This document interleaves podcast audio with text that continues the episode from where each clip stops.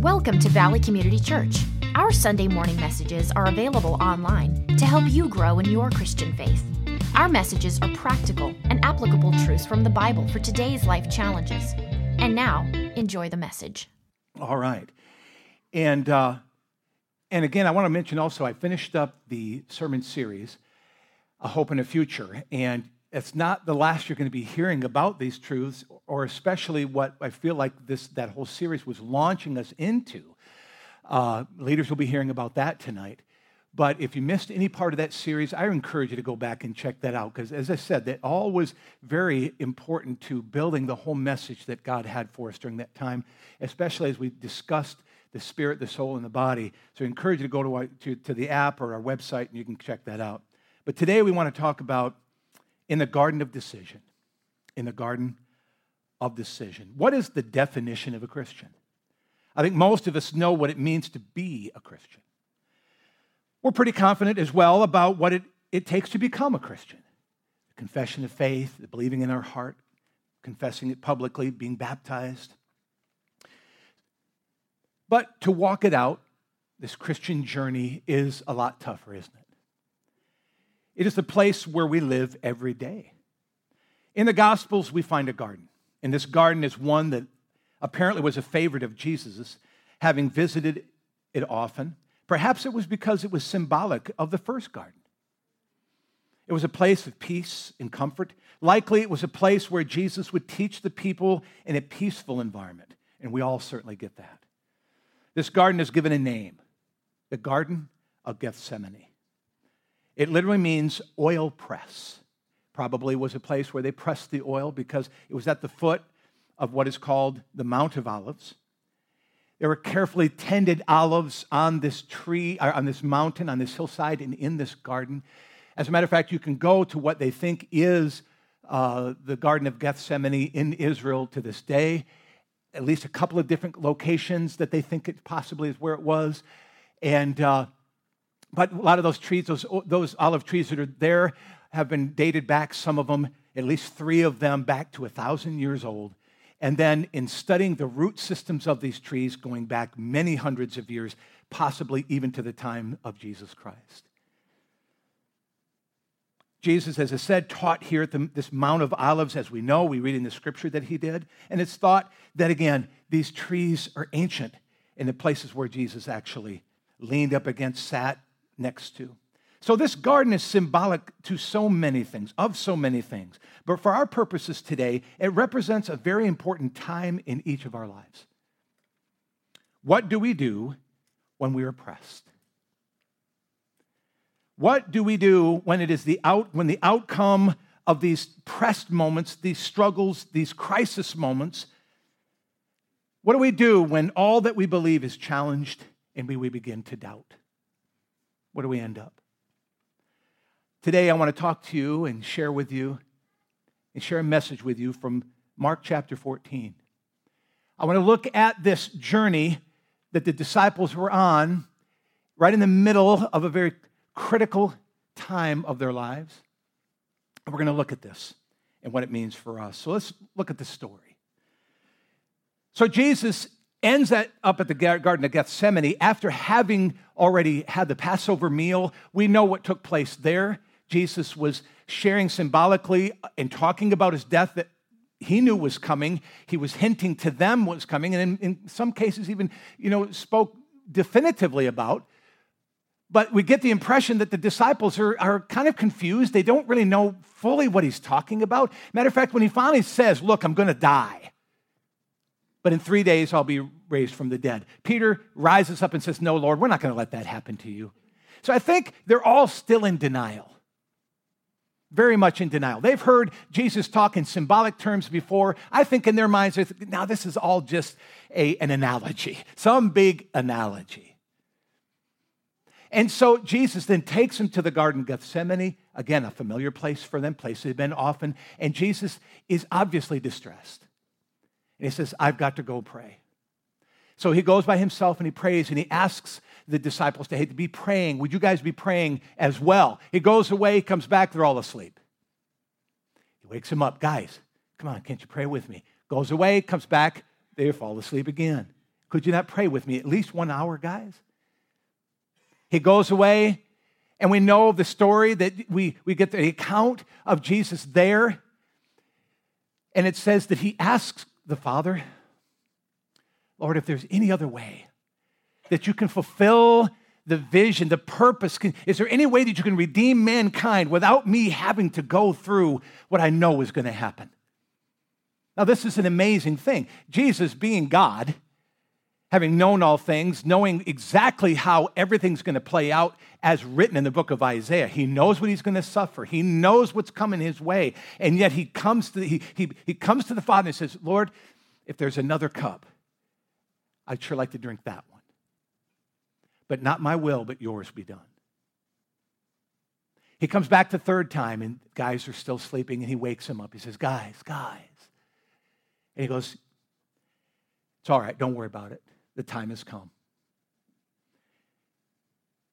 The disciples again fall asleep. He revives them, and in this situation, finally, Judas arrives in a manner that will allow Jesus to be captured without potential upheaval among the people. So they choose a, a, quiet place in the garden. They choose at night when nobody would be around. And so Judas has strategically set this up because he knew where he could find them, he knew where they would be.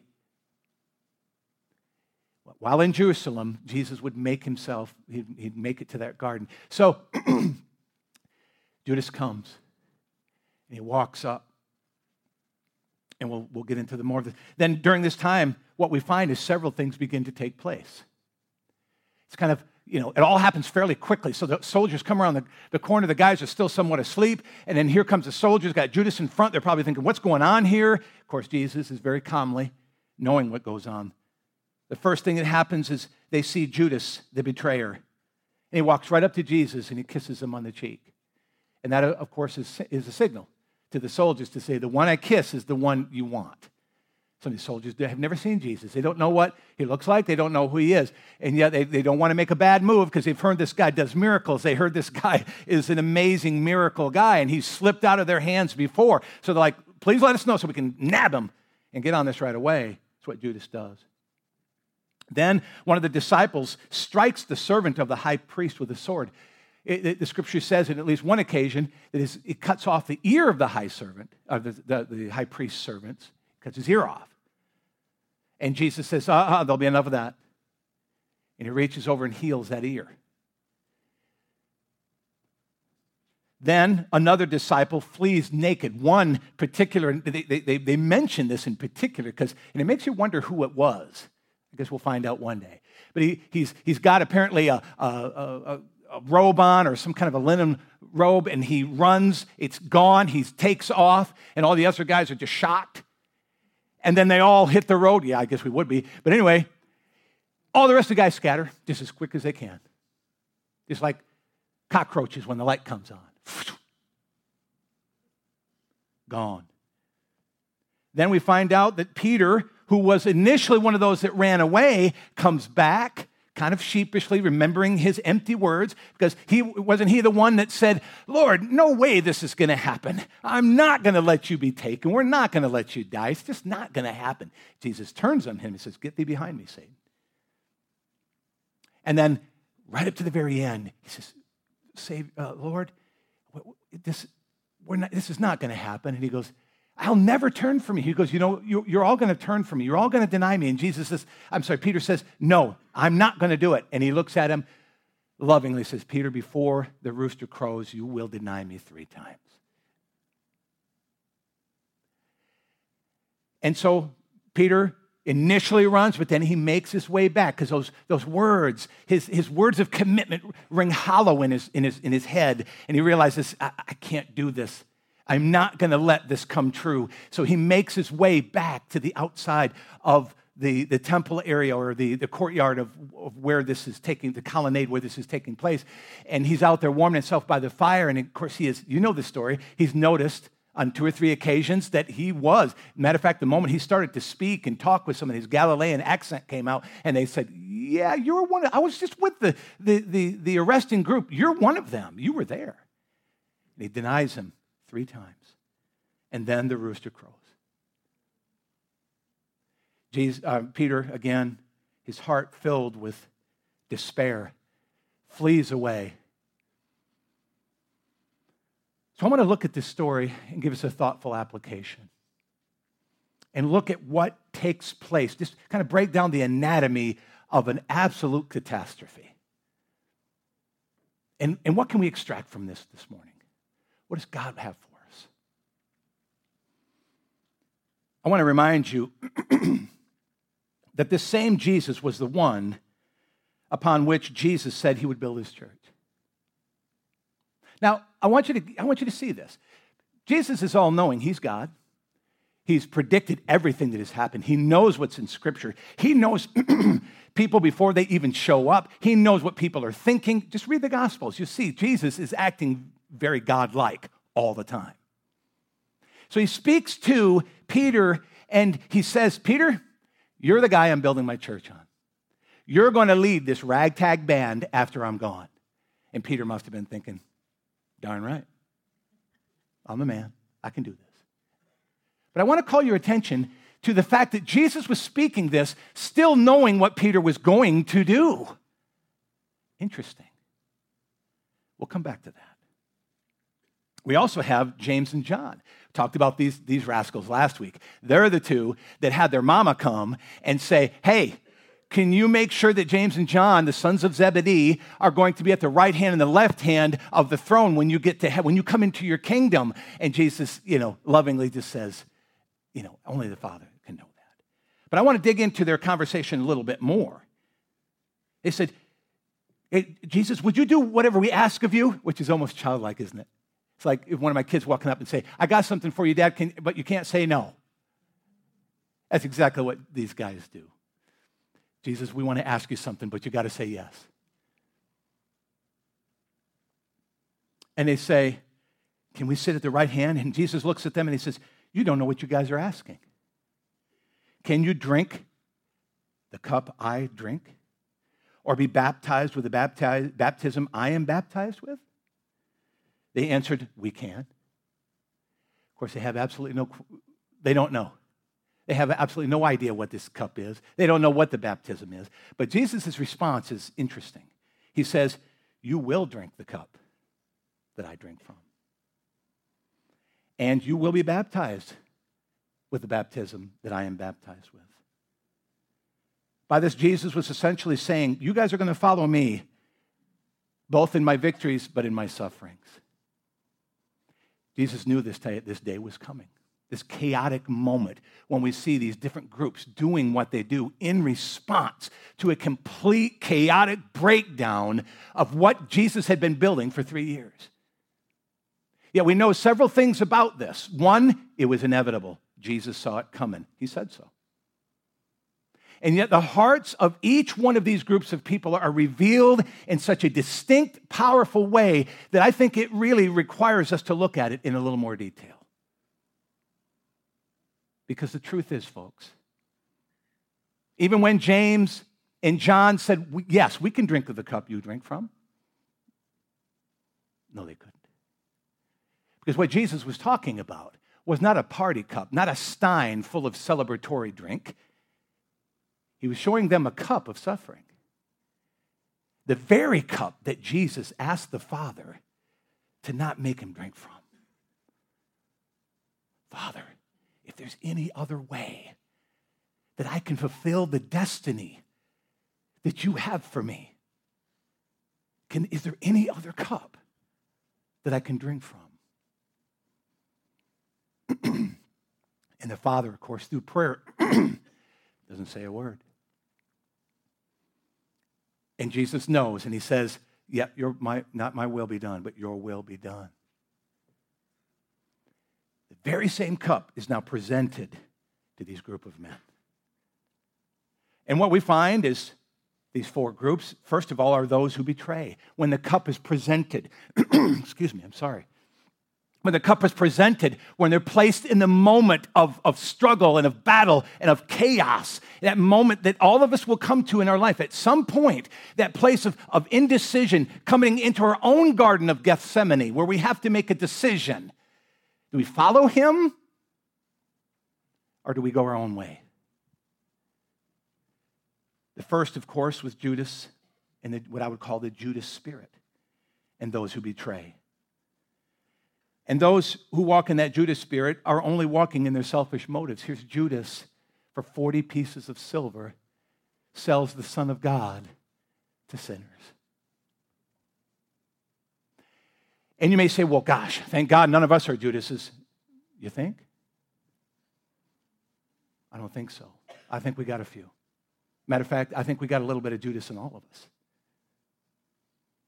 Because when the moment the time of, of crisis comes in our life, the moment we've got to make a decision whether we do what Jesus has taught us to do, to walk in what Jesus has told us to walk in, and we're presented with a situation, and, and there we are. We're, we're, we're looking at our Christianity. We're, we're, we're beginning to wonder about what's going on in the world. What are they teaching us? And, and what is this uprising of this antichrist kind of teaching that's going on in our universities and, and our political systems. And, and even this, this whole concept is, is prophesied that in the last days that, that children would rise up against parents and parents would turn their children in so that our children could be sent away to places where they'd be taught that the Bible is no longer true. They would be taught that, that, that, that look, there is hate speech out there and, and before too long, if not already, you need to report them. You need to let them know that, that what they're doing, what they're talking about, this Jesus speech, this, this intolerant kind of religion needs to be reported. It's hate. It's right upon us. You don't think that the heart of Judas is already coming out of even some Christians right now? Those who've grown up in the faith? Those who used to sing as little cute Cupid children say, Jesus loves me. This I know, for the Bible says so. And they raised their hand in their classes and with those impish, loving faces with rosy cheeks would, would do that only to later betray and deny the Son of God. Oh, yeah, we've got Judas. Then the next group, those who attack. Well, there was that one guy who's passionately misguided. And so passion is something we value today. Passion and energy is something we value a lot, but we see a lot of misguided passion. We see a lot of people that are, that are, that are full of energy and full of desire to make right, to build heaven here on earth, whether it be, whether it be through a political system, whatever it be, but a lot of energy and a lot of excitement and, and, and, and purpose, but completely misguided. Even like Paul, here we find Paul is, is one of these, attacking Christians, lashing out. His motives are pure. And he even mentions that. He says, God, my father, he, he said, the only reason why I was rescued was because I thought I was doing God a, a service. Until he knocked me off my donkey and said, Why are you fighting against me? And he says, I don't know who you are. He says, Well, I'm Jesus, the one you're persecuting. And of course, Paul's life is completely transformed. But going back to this guy in the garden, who, we don't know who it was, but he, and, and, he gathered up some swords, and Jesus said, We got to get ready for the fight. Of course, he's talking about a spiritual fight. And, and the guy says, Hey, we got some swords. And Jesus said, well, That's fine. That's all we need. And so this guy, in all of his, in, in, in all of his rage and anger, and out of his car, out of his heart comes this desire to want to, to advance the kingdom of God by striking and killing and drawing blood. Not good. Jesus says, Stop that. Heals the servant's ear. It's revealed. The press, the chaotic moment, what comes out of him is rage and anger, and in many ways, just an infantile way of thinking how we can handle this. A misunderstanding of what the kingdom of God is all about.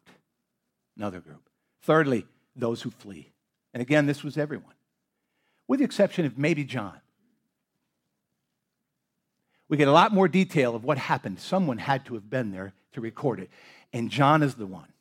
So it's likely John went with him all the way, but again, that's somewhat conjecture.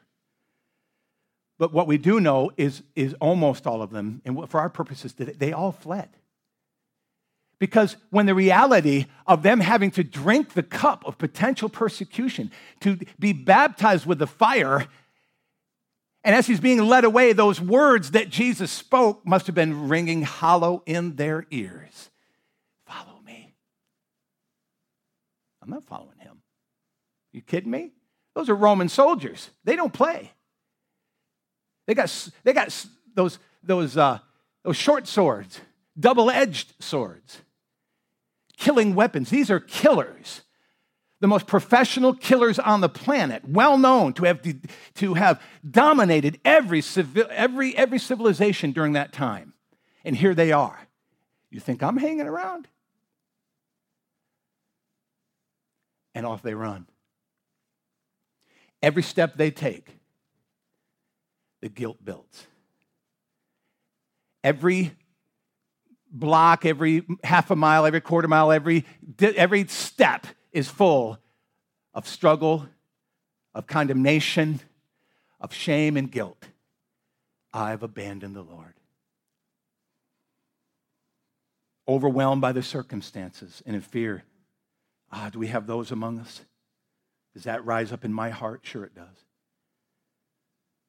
When I'm faced with an attack when I'm faced to the reality of what it's going to really take to follow the Lord, when it's really what it's going to take to really do what God has told me to say in the Bible, and I've conveniently been able to ignore it for such a long time. I've been able to conveniently look at my life in the context of, of just, well, you know, that's the whole Christian thing. I, am going to do my own thing. God helps those who helps themselves. See ya. And yet, deep down in our hearts, we've really abandoned the Lord. We've let the circumstances of our life, we've let the fears of our heart, and we've run, we've fled, we've pulled away, we've stopped going to church, we've pulled away from Christians, and we found ourselves in bars and in brothels. We found ourselves, ourselves in places where we've, we're, you know, partying and trying to numb our brains from the reality, the truth. I can't drink the cup. I can't be baptized with this fire. I will not go into that fire. Then, fourthly, those who deny. Peter. We start with one man, we end with one, one, one man. Peter's the hardest one to look at. So much hope, so much reality of, of his situation. When he's pressed, when he is pressed, when he's put in the, the place of having to drink the cup that is presented to him, he will not drink. He will not let the fire do it. Too hot for me, too bitter of a drink. His loyalty is tested to the nth degree. The man most loyal. Do we have Peters among us? Sure, we do. We've all been there at one point in our lives. Will we stand for what's right? Will we? I've heard Christians, I get emails Sometimes I get emails from people who won't even tell me who they are.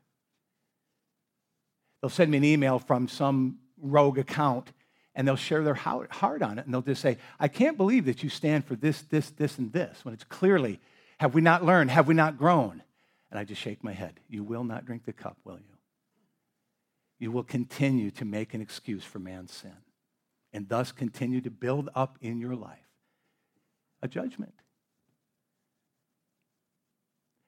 See, when we think of the cup, when we think of the cup, we think of what Jesus was actually doing there. You know, we get to this point, and, and, and, and here, I'm, I'm, I'm, this is as far deep as into the point of struggle we're going to go. It all goes up here from here. But Jesus got to that point where he had to do what? He had to trust his Father.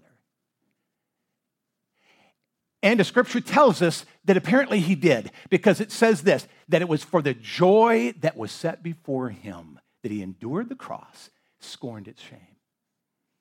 He drank the cup and he drank it fully.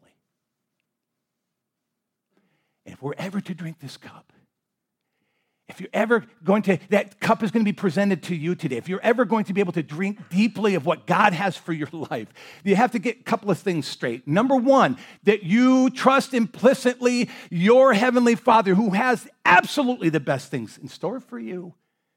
That it is the joy that is set before you, that you believe that on the other side of the Garden of Gethsemane is a better day, is a time of rejoicing. Folks, let me tell you what that looks like. Skipping ahead here in my notes. The guys flee. But he gets word back to the guys. After the resurrection, they're all disillusioned, they're all struggling, but they get word that he's been raised from the dead. And so he tells the ladies, Go tell the guys I'll meet him in Galilee. I'll be there. So now they got a choice. Do we go? And it's interesting because I don't think their initial response was to go because they're struggling. They're filled with um, failure, shame. He might be raised from the dead, but he doesn't want to see us. For all we've done to betray the Lord, all that we've done to deny the Lord, all that we have done to attack and to, to do what we've done, there's no way we can make. But it's funny because then they go say, Well, what do you want to do? Let's go fishing. Or where you want to go fishing? Mm, Galilee? Maybe. Maybe, just maybe. He will be there. And maybe, just maybe, he's got something for me. So they go and they fish. Again, going back to what they were doing before. They fished all night, nothing happened. Because, see, that's what happens. I mean, we're not, the, the, the story, the little, the minutiae of these stories, uh, the details of which are not supposed to be lost. Here they are, they're going back to their old ways, and they throw the net in, nothing happens. Then they see him. There he is on the beach. Because you think about your own life. When you've denied him, when you've pulled away, when you've, you've gotten angry and you've, you've sacrificed, you've, you've, you've flushed down the toilet, your own hope and future because of the things that you've done in response. And yet, deep, deep, deep down inside, you hope and you wonder, will God receive me back? Will God be there for me? And there those guys are out in the boat, and they see a stranger, and he says, Hey, throw your net out. Try it again. And they do. Throw it out. The story tells us that they caught such a large load of fish that the net began to pull down. They were afraid it was going to break, yet it didn't break. They got it up, they started moving it in, and then one of the guys says, Wait a minute, that's the Lord. And there's only one who jumps out of the boat. And I love it because it's that Peter the very one who had the most to be ashamed of. But we're all there, man. We'd all be there. We'd be like, no, man, that's where will we go? He's got the words of life. And so he pulls his cloak on, he jumps in, acts like a little kid, the leader of the band. He's swimming. You can see him just squirming. He gets up there. Jesus.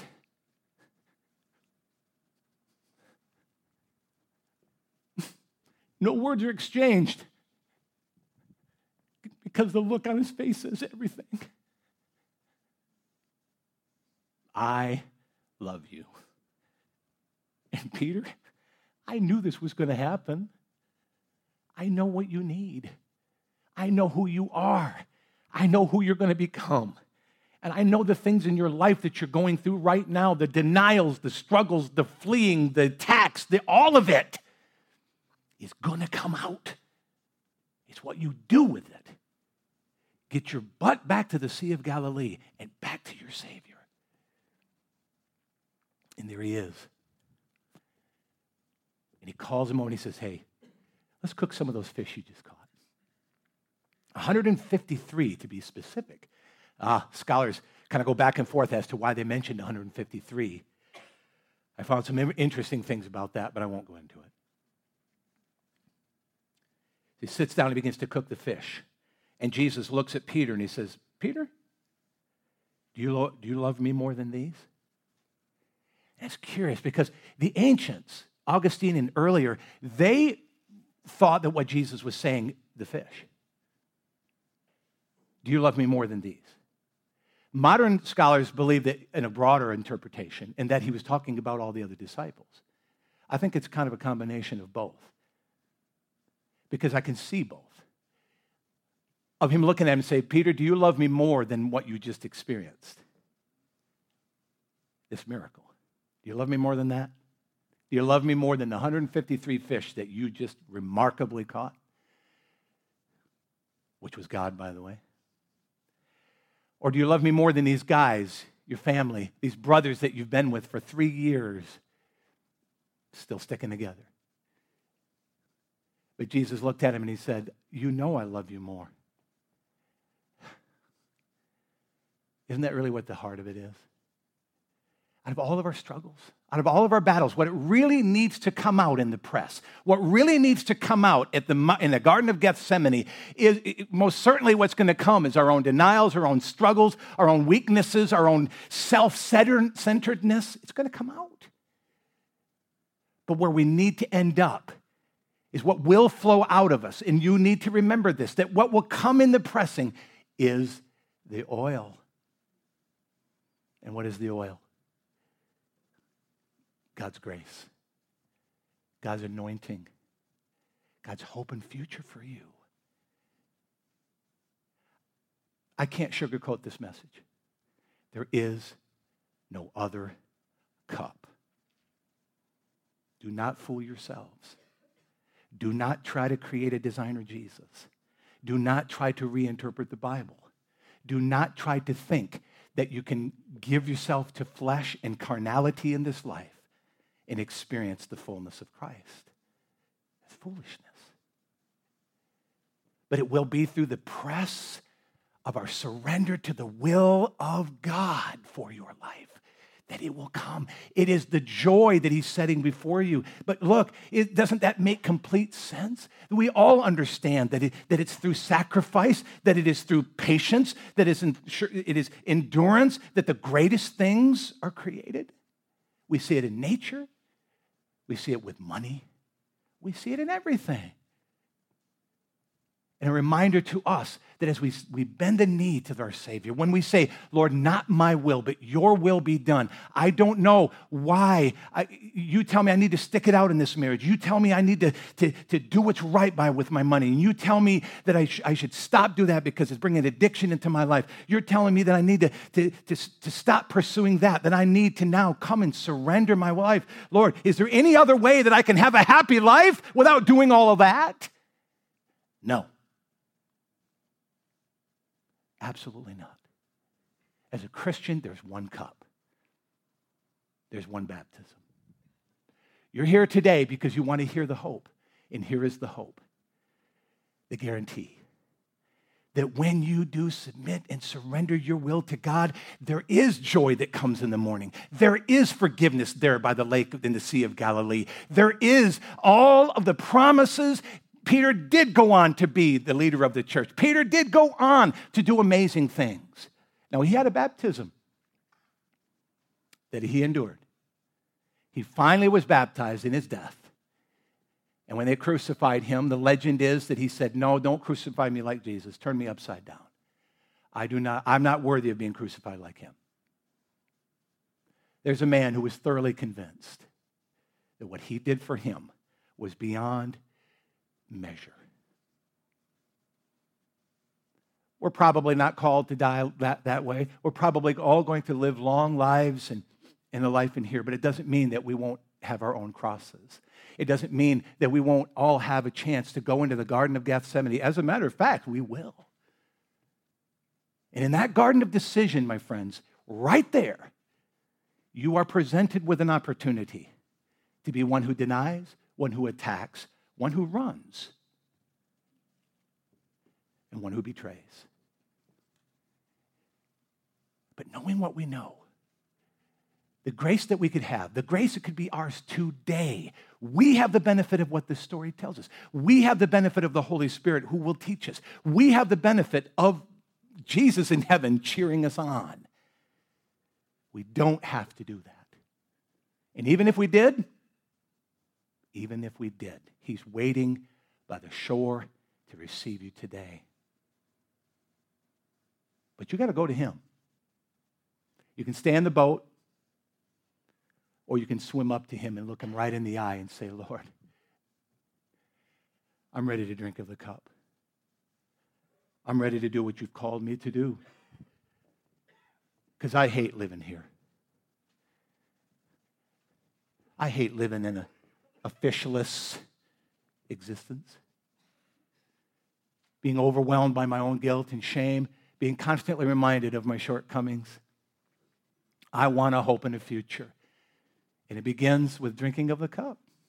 So, folks, we have a decision today. It's not a hard one. Because you've heard me share this before that when we submit our will to Him, when not, we surrender to our Savior. Let's, let's remember who we're submitting to the one who loves you, the one who died for you, the one who wants to give you a hope in the future, who, one, who wants to, to, to do wonderful things in your life. But it begins there. Let's get rid of the faulty, struggling thing that we have in our hand and let Him have that where He can give us back more than we could ever ask or think. That is the message. That's what God has for you today. Let's stand up. You've been listening to Valley's podcast. Valley Community Church is located at 1215 Julian R. Allsbrook Highway in Weldon, North Carolina. We invite you to attend one of our Sunday morning services at 8:30, 10, or 11:30 a.m. Visit us at valleychurch.us or our Valley app for more information about our ministry.